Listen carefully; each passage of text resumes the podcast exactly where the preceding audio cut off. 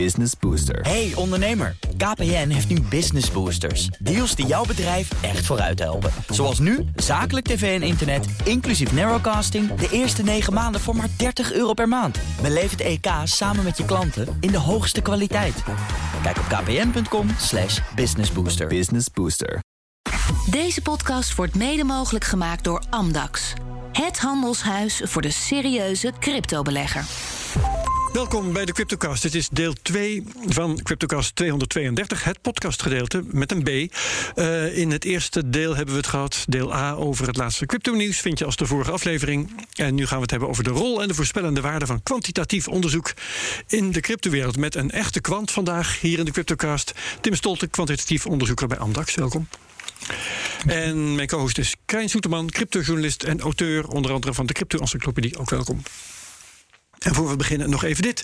De cryptomarkt professionaliseert. Veel particuliere, zakelijke en institutionele beleggers nemen nu cryptovaluta op in hun portfolio. En toch wordt het cryptodomein vaak nog gezien als een anoniem online gebeuren. Voor Amdax is het juist voorkomen persoonlijk. Cryptovaluta opslaan, verhandelen of het beheer van je cryptovermogen volledig uit handen geven. Amdax is er voor de serieuze cryptobelegger die zijn portefeuille wil onderbrengen bij een veilige en professionele partij. En de Cryptocast-redactie laat het volgende weten. Als je graag naar ons luistert, vergeet je dan niet te abonneren. Dan ben je elke week direct op de hoogte van de nieuwste aflevering. Hey Tim, um, onze eerste vraag is altijd: hoe ben je in aanraking gekomen met crypto?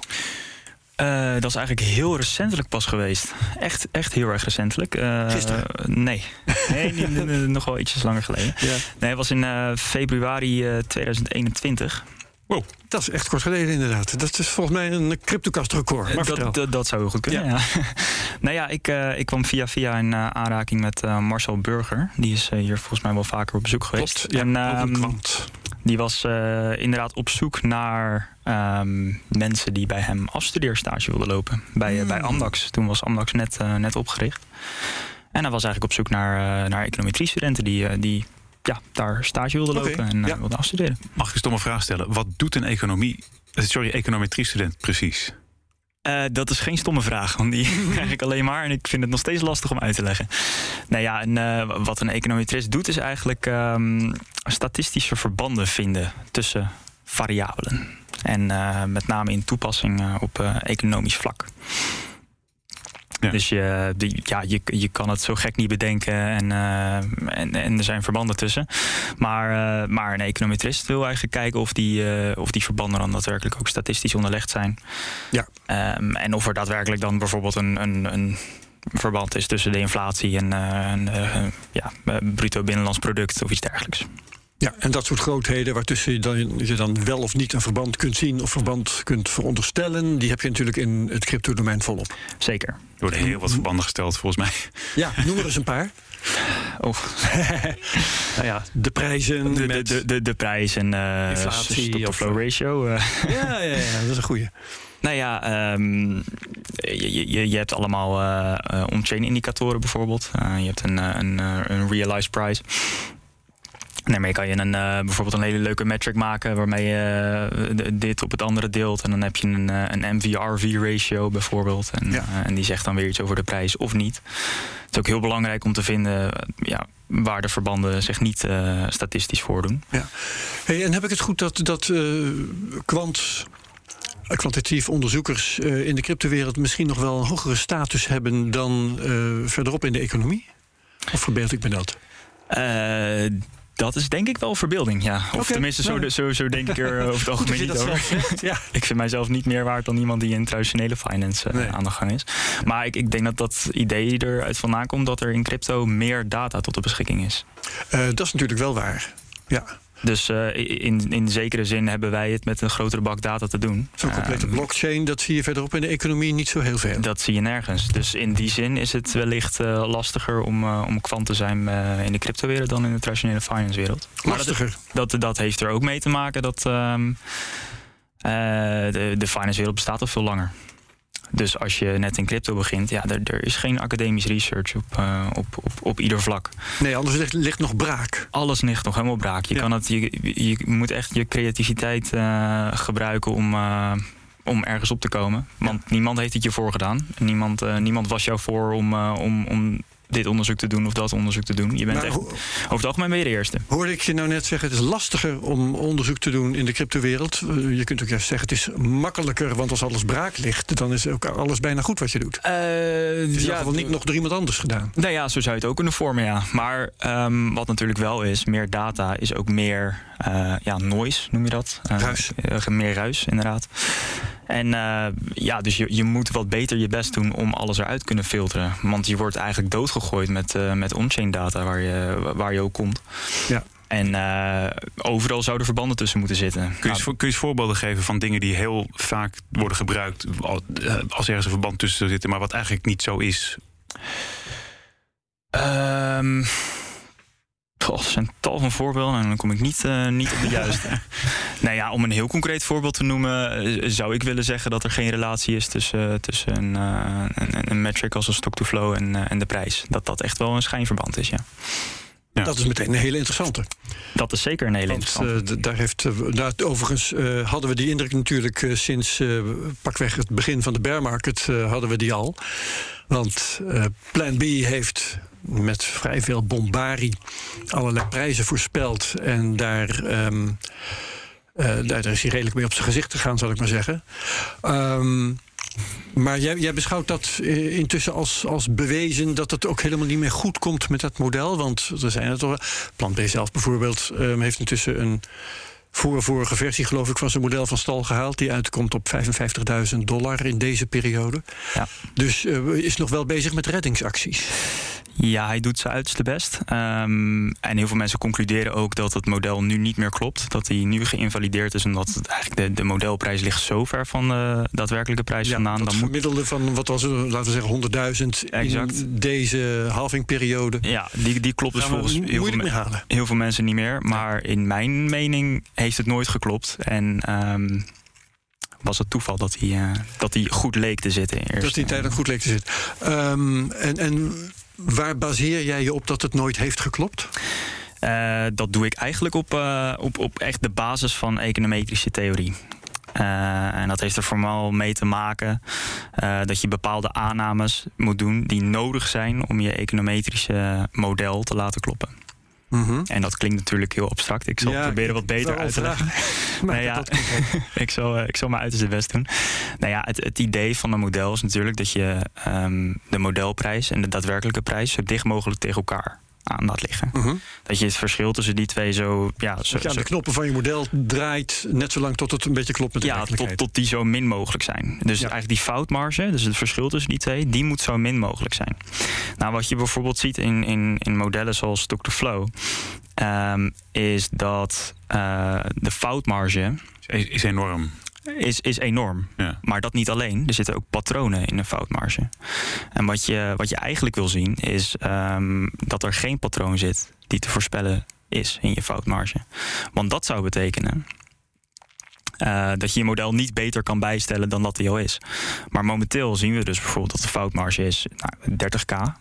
Hij zit er bijvoorbeeld 30k vanaf nu. Ik weet niet precies wat hij nu voorspelt vandaag. als je tenminste eh, uitgaat van een model dat een eh, prijsniveau van 55.000 nu. Eh, ja, precies. Dus dan is het 30k. Nou, wat, wat zal het morgen zijn? Ja. Ook, ook 30k. Eh, ja. ongeveer. Ja. Maar daar hadden we dus eigenlijk op in kunnen spelen. We hadden dus eigenlijk de modelprijs met 30k kunnen verlagen vandaag. En dan zaten we morgen een stukje, een stukje beter dan dat we vandaag zaten. Dus eigenlijk heb je een soort van patroon. Zeg maar, hij was al extreem, eh, de foutmarge. En morgen is hij weer zo extreem. Ja. Dus eigenlijk zit er een dynamiek in die je dan eigenlijk zou kunnen voorspellen. Ja, met andere woorden, misschien als, als ik het zou moeten formuleren, eh, het is geen ruis, maar het is een systematische fout. Het is een hebt. systematische fout inmiddels. En die, die kan wel oplossen na verloop van tijd. Maar hij, hij, hij is er wel. Heel En, lang. en hoe zou je dat dan eh, in de econometrie aanpakken, zo'n model? Als je even zeg maar Nou, dit als voorbeeld te gebruiken. Ja, wa- wa- wat je dan zou doen, nou, dan, dan moeten we echt terug naar. De, dit dus, het patroon van de foutmarge, dat heet autocorrelatie. Ehm, in, in een mooi Mhm. puur woord. En dat is dus een van de nodige aannames binnen de econometrie. En dat kan eigenlijk door heel veel dingen veroorzaakt worden. Dus heel veel modellen kunnen op verschillende manieren eh, leiden aan autocorrelatie. En die kan je dus ook op verschillende manieren oplossen. Nou, wat is dus het ding in, eh in stock-to-flow specifiek? Ehm, de prijs en de stock-to-flow ratio, die trenden allebei omhoog. Ehm, En dat noemen we, uh, Ja. ook weer een duur woord, non-stationair. Uh, en dus dan zie je eigenlijk dat hij zo omhoog trendt. En dan zal hij misschien af en toe wel eens omlaag trenden. Maar over het algemeen gaat hij omhoog. En dan is dus eigenlijk een tijdreeks is non-stationair. Um, en je moet dus heel erg oppassen om, om regressies, dus econometrische modellen, toe te passen op non-stationaire variabelen. Dat is heel gevaarlijk. Um, dus wat je eigenlijk wil doen, is die non-stationaire variabelen stationair maken en dan je onderzoek doen. Want dan kom je wel uit op een, uh, op een valide econometrisch model. En hoe je dat doet, is eigenlijk gewoon naar de verschillen kijken. Dus je kijkt naar de verschillen in de prijs. En de verschillen in de Verschillen tussen de prijs vandaag en die gisteren of zo. Ja, exact. En dat, dat zou dan dus de variabelen zijn die je wil verklaren. Want je Ja, weet de prijs. De veranderingen in de prijs. Je, nou ja, je, je wil dus de, de, de verandering in de prijs uh, voorspellen. Je weet de prijs van vandaag. Dus dan zou je vanaf daar zou je de prijs van morgen kunnen afleiden. Als je die, als je die verandering hebt voorspeld. Als je dat kan, dan ben je spekkoper. Nou, dan ben je spekkoper. Ja. Nou, kan jij dat? Uh, dat kan ik. Um, oh. nou wordt het interessant. Zeg ik nu heel stoer. Ja. nou ja, um, ik, heb dat, uh, ik heb dat gedaan. Ik heb die verschillen gepakt. Dus ik heb uh, de variabelen stationair gemaakt, waardoor de autocorrelatie wegvalt en waardoor het een valide econometrisch model kan zijn. En dan zie je eigenlijk dat de, de verklaringskracht van de stock-to-flow ratio op de prijs is nihil. Die is er eigenlijk niet. Uh, hij is er een klein beetje, maar niet genoeg om, om, om een betere voorspelling te geven van de prijs dan bijvoorbeeld nee. de prijs van vandaag. Maar dan, dan uh, heb ik je misschien verkeerd begrepen, want ik dacht dat je zei dat je de bitcoinprijs van morgen kon voorspellen. Oh, nee, nee, nee. nee, nee, nee, nee. Wat kun je wel voorspellen? Want uh, zeg dat dan nog eventjes uh, correct geformuleerd. Uh, je, je zou tot op zekere hoogte, als, als het als er maar stock-to-flow ratio een goede variabele, een goede ja. voorspellende variabele zou zijn, ja. dan zou je het verschil tussen de prijs van morgen en die van vandaag kunnen voorspellen. Ja. Dat zou je theoretisch kunnen doen. Uh, dus vanuit daar kan je de prijs van morgen afleiden. Maar dat is alleen als stock-to-flow een goede voorspellende variabele is. Ja, en Wat jouw, lijkt- jouw conclusie is dat dat dus niet het geval is. Dat, dat is hier niet. Dus ik kan niet de prijs van morgen voorspellen aan de hand van stock-to-flow. En, en begrijp ik daar dan ook uit dat eigenlijk modellen die zeg maar, echt ver in de toekomst iets proberen te voorspellen, dat dat eigenlijk helemaal niet kan?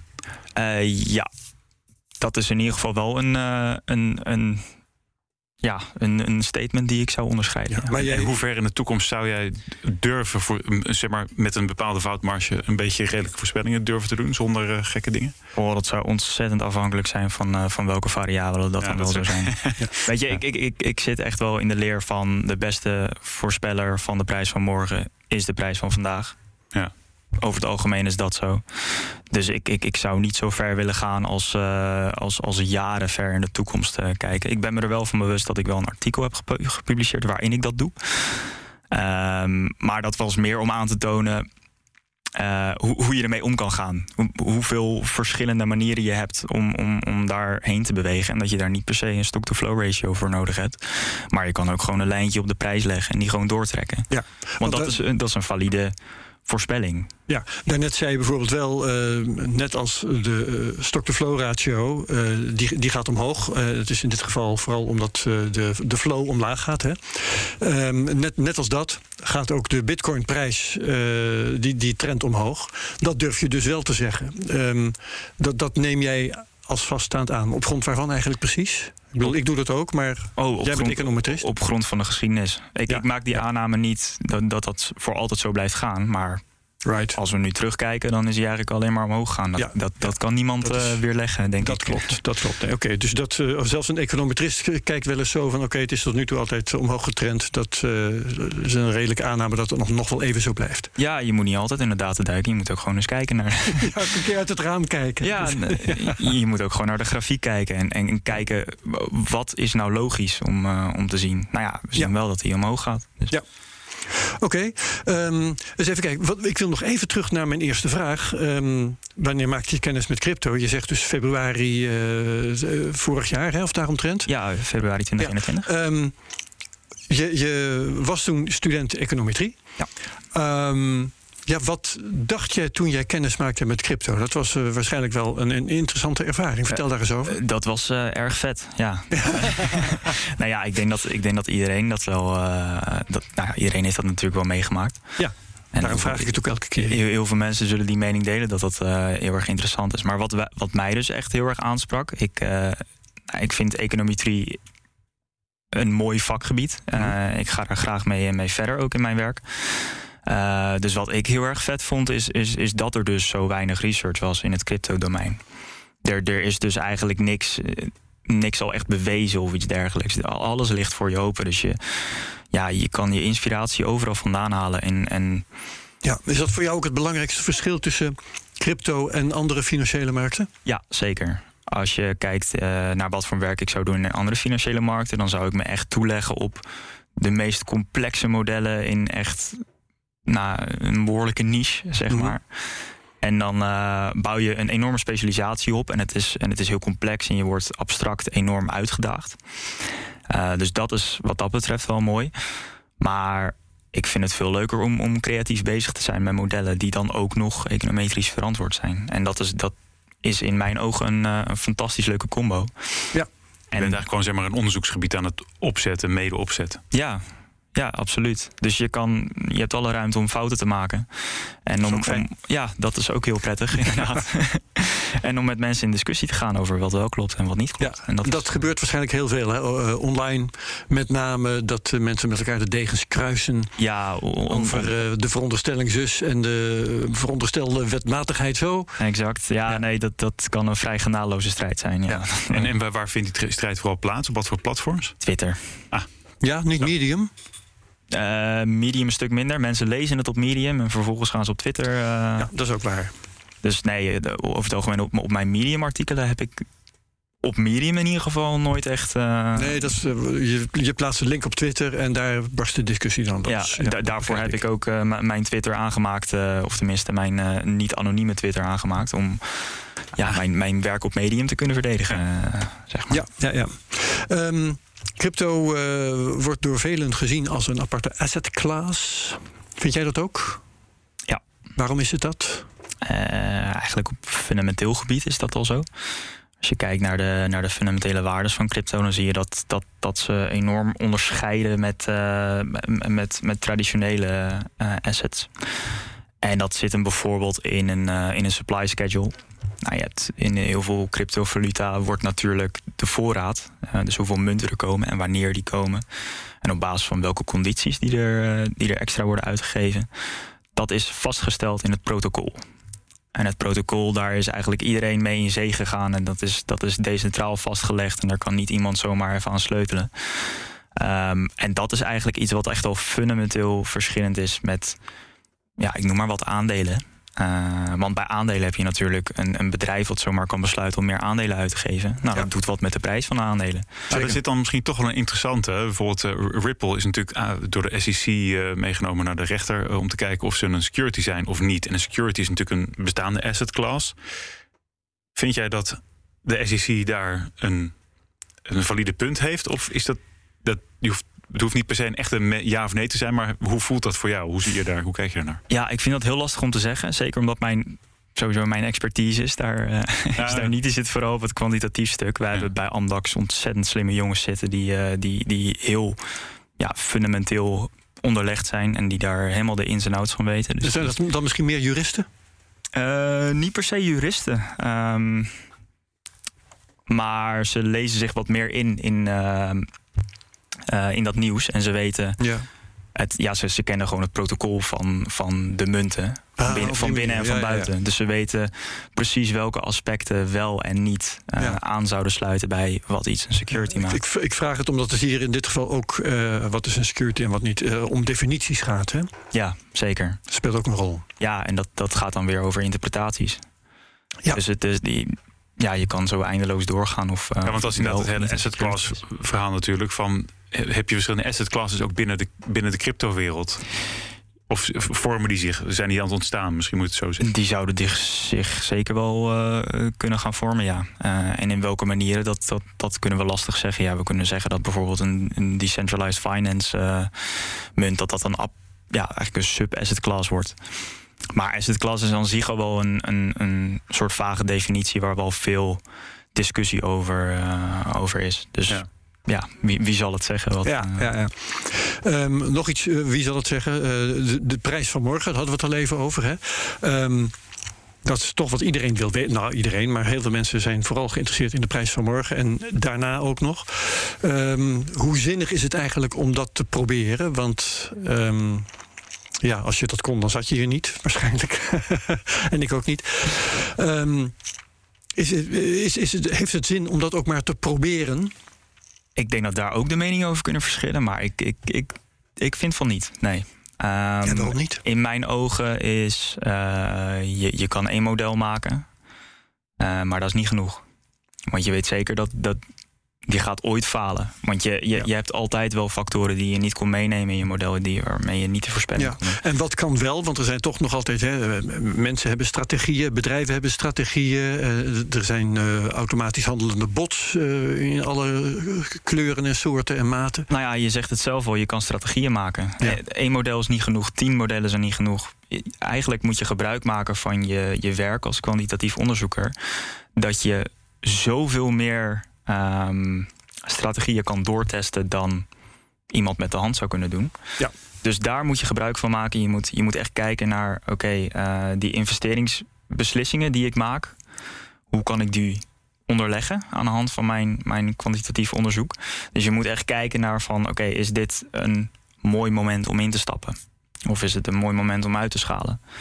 En op basis van welke variabelen zeg ik dat? En als ik dat in het verleden had gezegd, hoe, hoe was die strategie dan tot stand gekomen? Was dat dan een winstgevende strategie geweest? Dus eigenlijk moet je niet kijken naar wat, doet, uh, wat, wat, gaat de prijs doen. Hoe, hoe hoog is hij morgen, hoe hoog is hij over een week. Maar moet je echt kijken naar van op basis waarvan kan ik een strategie maken. En hoe heeft hij het in het verleden gedaan. Dat is eigenlijk waar ja. ik uh, mij, uh, mij mee bezig hou. Ja, ja, ja. En is er voor, voor jou een strategie die eruit springt al? Of uh, kun je dat specificeren aan dat van ja, on, onder dat soort omstandigheden of bij de, dat soort voorkeuren kom ik uit op strategie X? Uh, nou ja, een beste strategie zou zijn om ontzettend veel verschillende databronnen en metrics, met metrieken. Uh, ja, ja, metrieken. Ja. erbij te pakken. Uh, tijdreeksen, om het zo te noemen. Oh ja. uh, dus om, om naar ontzettend veel verschillende soorten data te kijken en op basis daarvan je, je strategie te maken. Dus je kan, nou ja, zoals Plan B doet met, uh, met Stock to Flow, je kan één variabele kiezen om daarmee ja, een strategie te bouwen. maar wat in mijn ogen het beste zou zijn, is om ontzettend veel variabelen te pakken en die dan te wegen, natuurlijk. Uh, sommige zijn relevanter dan andere. Uh, en dan kom je uiteindelijk op een mooie strategie terecht die, ja. Uh, ja, die je zou kunnen doortesten. Nou zijn in, in crypto heel veel mensen van de overtuiging dat je gewoon moet kopen en hoddelen. Uh, wat jij zegt, uh, eigenlijk uh, het hele idee dat jij bij Amdax werkt en, en je met dit soort dingen bezighoudt, dat is eigenlijk al een aanwijzing dat het beter kan. Het kan beter. Het is lastig. Ja. Want kopen en hoddelen is een. Uh, gebleken dat is een uitstekende strategie. Al, het werkt al heel aardig. In, in heel veel gevallen, ja. ja. Het is natuurlijk afhankelijk van wanneer je instapt. Zeker. Ja. Maar uh, nou ja, het, het, kan sowieso beter. Je kan, je kan mooi op de toppen verkopen en op de bodems kopen. Je weet alleen niet wanneer die zijn. Nee, en dat, dat is, is misschien spannend, want we hadden het al over Plan B. En die heeft uh, pas weer iets nieuws gepubliceerd. Um, waar, uh, waar die gebruik maakt van uh, RSI, de um, Relative Strength Index.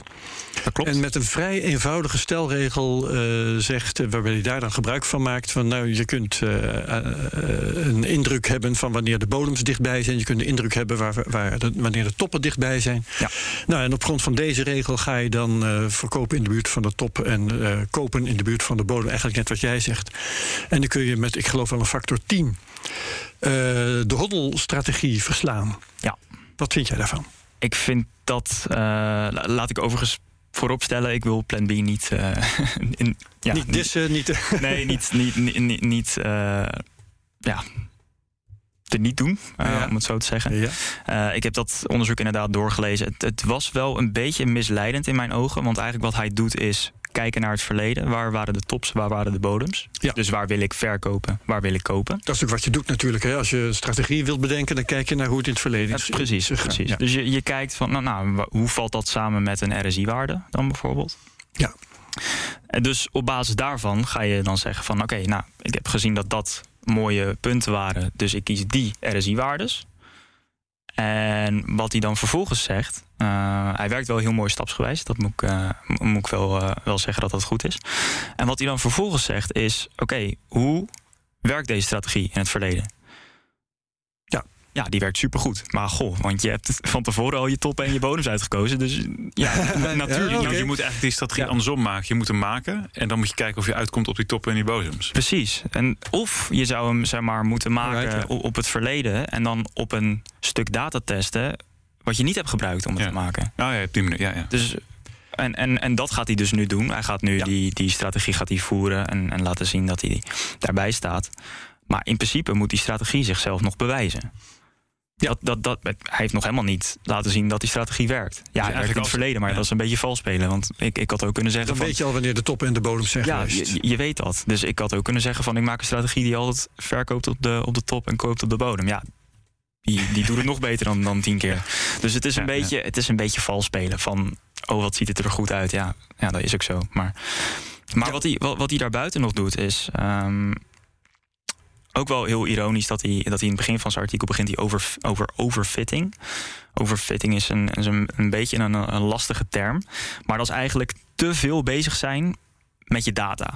Waardoor je je voorspellende waarde verliest.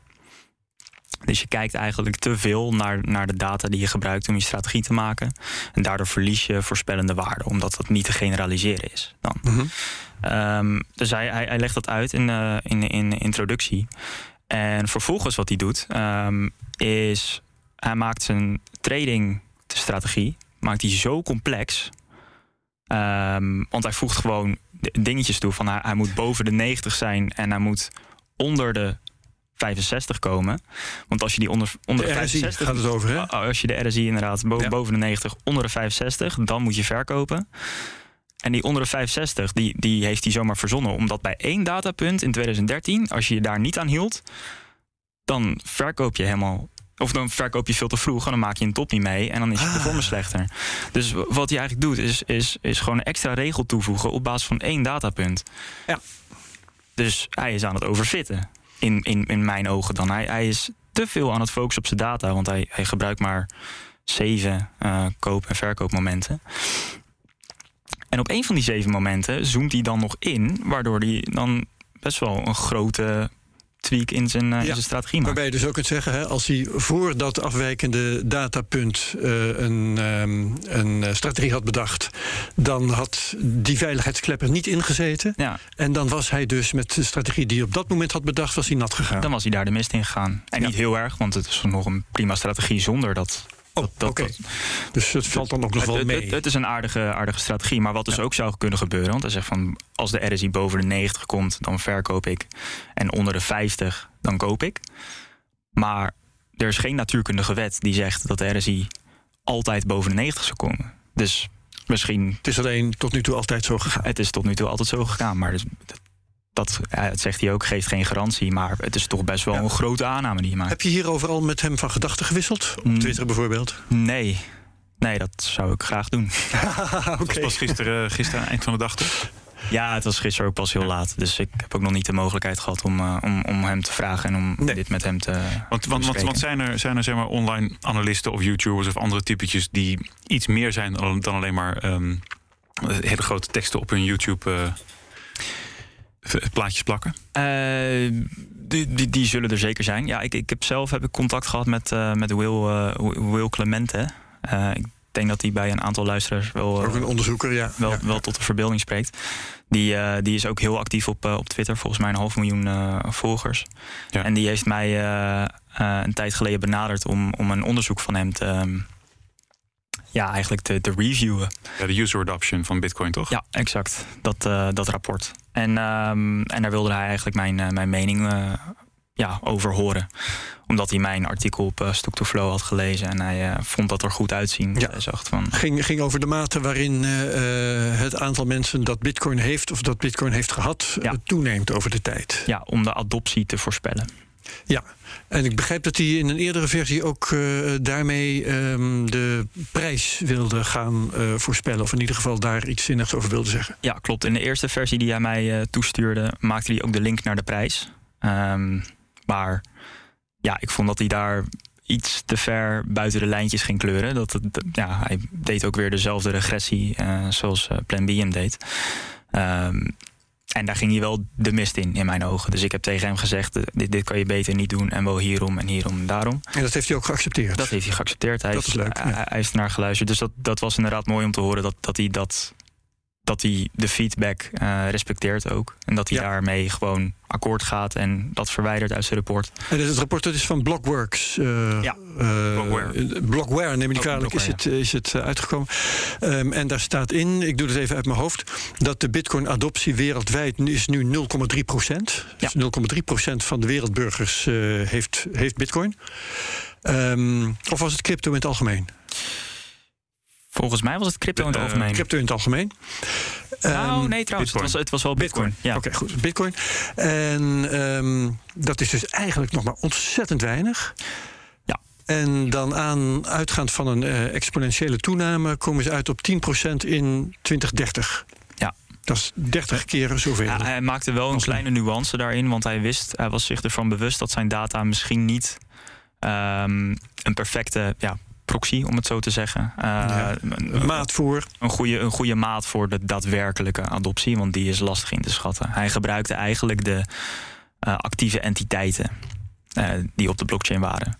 Maar ja, misschien zijn er wel ja. uh, um, crypto-dienstverleners die veel meer klanten hebben dan dat. Dus dan, dan mis je eigenlijk een gedeelte adoptie wat ja. niet is opgenomen. Of misschien juist wel bedrijven of personen die heel veel uh, bitcoin-adressen hebben. Bijvoorbeeld, bijvoorbeeld. Dus hij zei van dat, dat, dat daar nog een marge tussen zat. Dat het ergens tussen 0,3 en de 3 procent zou ja. kunnen zijn. Bij een, een zo lage adoptie is het ook uh, extra moeilijk om daar iets nauwkeurigs over te zeggen, lijkt me. Absoluut. Ik, ik vond het wel erg standaard grafiekjes geworden met een soort van ja, ik, HAVO 4 uh, gevoel erbij. Het klinkt een beetje lullig, maar... het, het, het, was niet het meest geavanceerde onderzoek, nee. Nee, okay. nee ja. ik moet ook wel zeggen dat het, de, de, nadruk lag hem wel op het gedeelte wat ik tegen hem heb verteld. Van dit, dit moet je niet doen. Oké. Okay. Um, dus ja, dat is ook wel een beetje jammer... Um, voor ja, hem in ieder want geval. Het, want het hele idee was natuurlijk, kunnen we um, voorspellen... Hè, zoals je uh, terugkijkt in het verleden kunt zien... hoe die S-curve van acceptatie is gegaan bij mobiele telefonie, bij bij internet. zien bij dingen die uiteindelijk geworden zijn. En dingen die ja. ergens zo op weer naar beneden gegaan want, zijn. Ja. Je wilt natuurlijk heel graag weten, hoe gaat het nu verder... met de, de acceptatie van bitcoin. Maar dat is dus verrekte moeilijk als je nog zo vroeg bent... als we duidelijk nog zitten. Ja, dus het, zoals Krijn al zegt, er zit ook wel een, uh, een, een survivorship bias in natuurlijk. Je kijkt alleen maar naar dingen die het gemaakt hebben. Die, die Ja. 100% adoptie hebben bereikt. En ja, misschien komt dat wel helemaal niet bij Bitcoin. Misschien, misschien blijft hij hangen op precies. 20. M- Misschien gaat hij naar nul. Eh, ja. je kan zo geen niet bedenken. Ja, en sowieso met grafieken met, met moeilijk te bepalen uh, x- en y-assen vind ik altijd, uh, vind ik altijd een beetje... Ja, het was niet het meest duidelijke Nee, oké, uh, zijn we het over rapport inderdaad. Nee, ja, dat... uh, Maar goed, in ieder geval goed dat hij zijn, zijn, zijn voorspellende waarde er echt uit heeft gehaald. Want dat lijkt me sowieso uh, iets wat je... Ja. Ja. Wat ik nog wel interessant vind als kwant, uh, wat, voor, wat voor gereedschappen gebruik je eigenlijk? Ik bedoel, je kunt ja, cijfers binnenhalen, kan iedereen zou ik bijna zeggen. Maar daarna ga je uh, ze analyseren met... Um, software met wiskundige gereedschappen. Ik ben wel benieuwd wat je, waarmee je dat allemaal te lijf gaat. Uh, code. R. Ik, uh, ja, software dus. Beschrijf je die zelf? Ik schrijf zelf mijn eigen software, ja. Juist. Dus het is niet, zo dat je, om het maar heel denigrerend te zeggen, dat je Excel erbij pakt. Nee, ik, ik pak geen Excel erbij. Ik doe niks en ik weet niks van Excel trouwens. nee, ja, Pleit voor ik, je. ik, ik, schrijf alles in, uh, in Python uh, en ik schrijf mijn eigen software, mijn eigen scripts. Is dat gebruikelijk onder kwants? Uh, dat weet ik niet zozeer, want volgens mij zijn er heel veel packages die, die, ja, die zeggen van uh, gebruik mij als je kwant bent, als je kwant research ja, de SPSS van de, van de kwant, bij ja. wijze van spreken. Maar, maar hoe ik het zie is, is als je je eigen software schrijft en je eigen ja, codes, dan heb je gewoon meer macht over, over hoe je analyse daaruit ziet. En dan ben je niet afhankelijk van een derde partij ja. die dan dat heeft gemaakt. Ja, waarbij je in feite je data in een blackbox stuurt en maar hoopt dat het klopt wat eruit komt. Exact. En als je het allemaal zelf maakt, ben je ontzettend flexibel. Kan je het allemaal zelf insteken hoe je het, hoe je het wel niet wil. En is het dan in R of zo dat je dat, of is dat iets heel anders? Ik, ik, ik, schrijf het in Python. Oké, dat. R is echt de, de statistiek. Ja. en, en Python kan je alles door simuleren. Ja, kun je natuurlijk je, je, hele eigen ideeën door achter. Exact. Maar dan moet je wel hele sloten tijd investeren in het uh, schrijven van die code.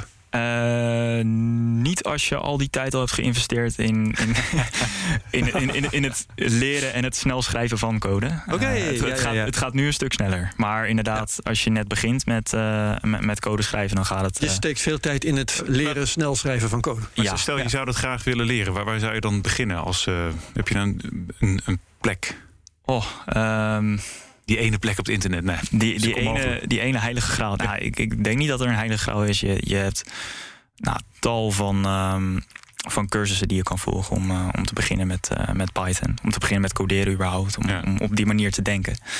Um, ja, ik, ik, heb, ik heb niet echt een, een aanrader, uh, moet ik zeggen. Ja. Ik heb het geleerd door andere mensen en gewoon zelf te gebruiken. Maar ja, door het zelf te gebruiken duurt misschien het langst. Ja. Um, dus ik weet zeker dat ik niet de meest efficiënte. ja, ja. Ja, um, wat ik ook nog wel interessant vind, um, als, uh, als kwant ben je op zoek, je bent data aan het analyseren, je bent op zoek naar uh, uiteindelijk naar strategieën. Hè, want je, je werkt voor een vermogensbeheerder, dus het bereiken van hoger rendement, dat is waar het in jullie bedrijf om gaat. Um, stel je vindt een strategie dan is het slechtste wat je kan overkomen dat, uh, dat die strategie bekend wordt. Dat iedereen hem gaat volgen. Want dat is volgens mij altijd self-defeating bij een strategie. Of is dat niet zo? Dat is redelijk self-defeating. Uh, tot op zekere hoogte natuurlijk. Want als hij bekend wordt, moeten mensen het ook nog maar gaan gebruiken en implementeren. En dat is af en toe ook nog wel een, uh, een, een, lastig stukje. Ja. Maar het is wel zodra iets bekend wordt, zodra iets gepubliceerd wordt, zodra je dingen op Twitter voorbij ziet komen, echt concrete strategieën die je gewoon ready to use zijn, dan verdwijnt het eigenlijk in de markt, om het zo te zeggen. Dan, ben je, dan kun je ervan. Uh, ja, kun je er wel van op aan dat de hele markt dat gaat gebruiken. Dus dat jij ja. een beetje je, je edge, je voordeel verlies je dan. Dus je, er bestaat wel zoiets als, uh, als integriteit. Dat je niet zomaar je, je, je strategieën overal uh, gaat lopen publiceren en, en dergelijke. Nee, dus uh, juist als je iets heel goeds vindt, dan hou je het geheim om ervoor te zorgen dat je als bedrijf een voordeel hebt. Ja, maar er bestaat natuurlijk ook een afweging, want je moet nog wel um, blijven publiceren. Je moet wel bekendmaken dat jij die kennis hebt uh, die jou er. Ja, waarom moet dat? Die, die, die jou in staat stelt om, om klanten aan te trekken natuurlijk. Oh, dat bijvoorbeeld. Ja, ja, ja, om, om, dat is een af, ja, om te laten zien dat jij het goed kan doen. En dat kan op één manier met performance cijfers. Uh, om te laten zien dat je daadwerkelijk beter bent dan de ja, markt. Daarvoor hoef je je strategie niet bekend te maken. Nee, Laat je alleen het resultaat zien. Dat klopt. Maar er bestaat ook nog een andere weg om, om wel een kijkje te geven in waar jij nou naar kijkt, wat jij nou belangrijk vindt. Uh, en dat is ook een reden dat ik mijn uh, kwantitatief onderzoek publiceer op, op Medium. Om, ja, om het wel een beetje in de, in, in de markt te krijgen. Wat nou belangrijk is om naar te kijken en wat vooral ook niet. Want uh, ja, er moet niet te veel ruis ontstaan. Uh, het moet voor mensen wel gewoon behapbaar blijven om, om, om te weten wat, wat nou wel interessant is en wat niet. Anders gaan mensen zich er helemaal in verliezen. En dan en, ja, moet je dat weer weerleggen en dan blijf je bezig. Ja, ja, ja. ja. Oké. Okay. Um, Krijn, heb jij nog vragen?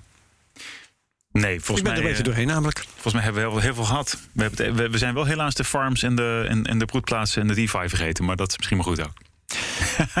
dan gaan we wel echt een rabbit hole in. Dan, uh, daar komen we ook niet meer uit uh, voor het eind van de dag. Is, is, is DeFi voor jullie een belangrijke pijler?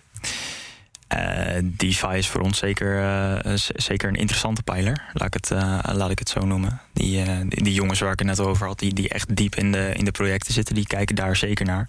Ja. Want daar, daar, daar is ontzettend veel interessants te, te, vinden. Dus als je het over onontgonnen gebied hebt, dan ligt daar ook nog heel wat natuurlijk. Absoluut, absoluut. Daar, daar valt heel veel te halen, heel veel efficiëntie ook. die ons misschien ooit zal helpen om, uh, om, om, om betere markten neer te zetten, bijvoorbeeld. Betere financiële markten die wat naadlozer in elkaar. Uh... Ja, ja. Um, wie is nou een, een uh, kwant met wie jij je heel graag zou vergelijken? Wie is jouw grootste voorbeeld of jouw grootste concurrent? Ehm, ik heb mijzelf eigenlijk nog nooit zo in het spectrum neergezet uh, om, om een voorbeeld van concurrent te hebben. Uh, dus ik, ik, ik, ik vind dat zelf enorm, uh, enorm lastig om te zeggen. Nou, ik, ik werk nu momenteel samen met Marcel Burger. Dat is dus ja. ook een, ook, ook een, een kwant. En van hem, collega. van hem heb ik heel veel geleerd. Um, en van hem, ja, ik ben het ook wel eens, ik ben het altijd vaak met hem oneens. Um, dus nou, ik, ik vind het ontzettend leuk om met hem samen te werken. En hij is in dat opzicht wel een, een voorbeeld, maar ook een concurrent en, en ja, een goede sparringspartner. Ja, ja, verder nog iets wat we hadden moeten vragen? Nee. nee, eigenlijk. Nee, uh, hemd is van het lijf. Uh. Oké, okay, nou, uh, leuk dat je hier was. Ja, het was echt... Dankjewel, Tim Stolte, kwant, bij, kwantitatief onderzoeker bij Amdax. Ehm, bedankt dus, bedankt voor uh, je co-host optreden, Krijs Hoeteman. En tot zover deze CryptoCast. Volgende week gaan we in gesprek met Martijn Rozemuller van Van Eck over ETF's, ETN's en al dat soort werk. En dan is Bert Slachter weer eens een keer co-host. Vergeet deze CryptoCast niet te delen met je volgers op Twitter. Gebruik dan de mention at CryptoCastNL. Reviews achterlaten op Apple Podcasts kunnen we beter gevonden worden. Like, subscribe en comment op YouTube. Iedereen hartelijk bedankt. En graag tot volgende week. Dag hoor. Deze podcast wordt mede mogelijk gemaakt door Amdax. Het handelshuis voor de serieuze cryptobelegger. Business Booster. Hey ondernemer, KPN heeft nu Business Boosters. Deals die jouw bedrijf echt vooruit helpen. Zoals nu, zakelijk tv en internet, inclusief narrowcasting... de eerste 9 maanden voor maar 30 euro per maand. Beleef het EK samen met je klanten in de hoogste kwaliteit. Kijk op kpn.com businessbooster. Business Booster.